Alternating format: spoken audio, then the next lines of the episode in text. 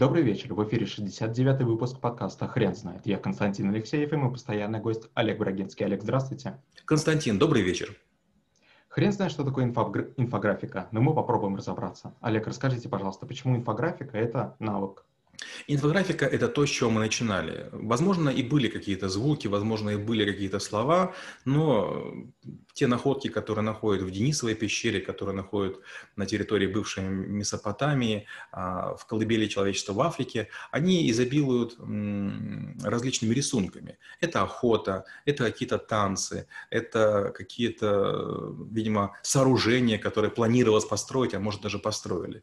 А, если мы вспомним Египет, египетские иероглифы, они тоже, по сути, являются пиктографическими. То есть это одна из наиболее ранних форм письма. Люди из разных племен, возможно, не поняли бы а, слова, которые произнесены. Возможно, не поняли бы узелки, которые можно было записать, завязать на, на шарфах. Возможно, они, они не поняли бы а, дым, который там, запускают определенным образом, а, разговаривая между племенами. Но вот рисунок птицы, рисунок э, бизона, рисунок человека трудно не угадать. Поэтому это первая форма установления контактов между группами людей, имеющих схожие или даже разные языки.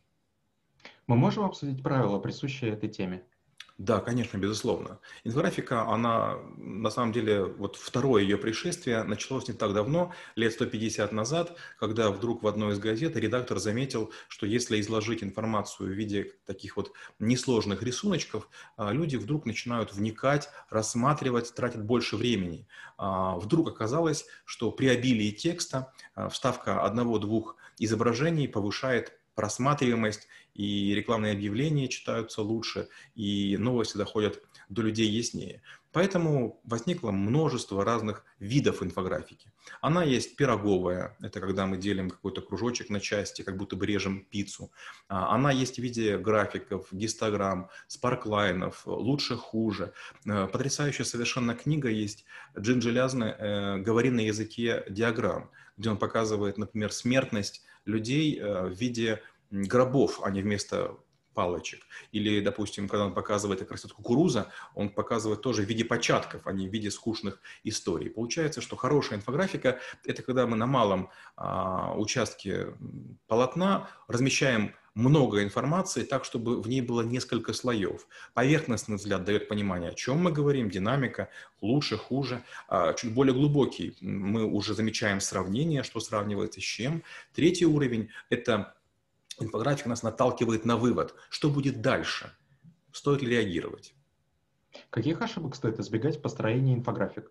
Первое – это нельзя рисовать слишком мелкие вещи. То есть, если вы хороший мультипликатор, вы можете уместить на небольшом участке такую плотность информации, которую никто не разгадает. И такое часто бывает. Есть такие тесты японские, говорят, что а, если у вас начинается деменция, если вы забываете, например, попробуйте на рисунке найти летучую мышь, бабочку и утку. И там много-много элементов. И вроде бы небольшой рисунок, и вроде бы себя чувствуешь хорошо, но долго не можешь найти. Это вот как раз вот а, перегруз информационный. Вторая ошибка ошибка – это ни в коем случае не нужно заниматься манипуляциями. Допустим, манипуляции с масштабом, манипуляции с цветом, манипуляции с подтасовкой негативных или позитивных символов или образов. Третье – это надо сделать так, чтобы как можно больше людей, не специалистов, поняли вашу инфографику. То есть не нужно уходить, знаете, в такую заточенность под экстрапрофессионалов. А если инфографику слишком красиво рисуют, то могут быть к цифрам вопросы?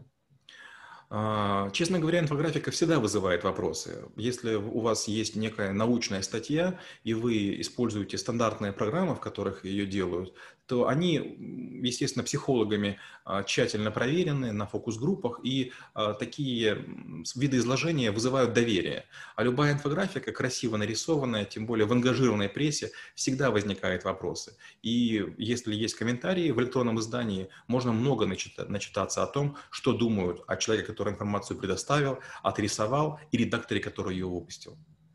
А в какие моменты она просто необходима? Я считаю, что инфографика очень хороша, когда мы выступаем перед не совсем профессионалами. Скажем, если вы специалист, я вам скажу 2-3 цифры а, о крепости материала, о тянучести, скажем, какой-то веревки, о износе некой детали. Вы моментально меня поймете. То есть мы говорим на одном языке, у нас в голове одинаковый прибор, одинаковые дэшборды. А если, например, а, я не из вашей индустрии, и вы, вы мне должны что-нибудь быстро передать, гораздо проще, если вы мне изложите это с помощью инфографики.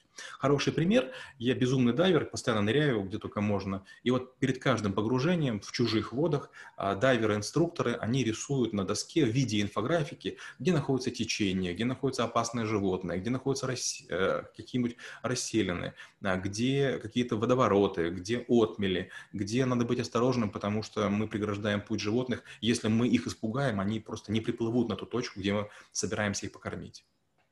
Олег, насколько часто и много вы используете инфографики? Я постоянно использую два навыка. Это инфографика и скетчинг. Дело в том, что когда я работаю со своими клиентами, большинство из них не очень четко формулируют проблему, не видят будущего решения и не верят, что я справлюсь. Поэтому я внимательно выслушиваю, беру лист бумаги, беру карандаш или ручку и тут же начинаю рисовать. И обязательно рисую конечный результат, потому что мой опыт показывает, что мне кажется, что я вроде бы делаю все правильно, но ожидания у клиентов другие. Поэтому уже долгие годы я сразу же рисую, что будет в конце, какой тип документа, что в нем будет, как пример он будет выглядеть. А как обучаться навыку? Мы показываем большое количество инфографики, даже, наверное, слишком большое. Вот я последние две лекции проводил, и мне показалось, что это даже был перебор. Я находил инфографику, которая вроде бы сделана неплохо, но содержит существенные ошибки. И вот я показывал находки, какие вот нравятся, что здорово сделано, что интересно, что оригинально, что доходчиво. И наоборот просил сказать, ребята, а что неправильно? Что вас смутило? Что вас озадачило? Во что вы не поверили? И вроде бы сначала группа начинает очень живо, бодро реагировать, но вдруг к концу концу лекции я замечаю, что все начинают сникать. Поэтому, наверное, долю теории в будущем я повышу, а количество примеров, наверное, уменьшу. Олег, спасибо. Теперь на вопрос, что такое инфографика, будет трудно ответить. Хрен знает.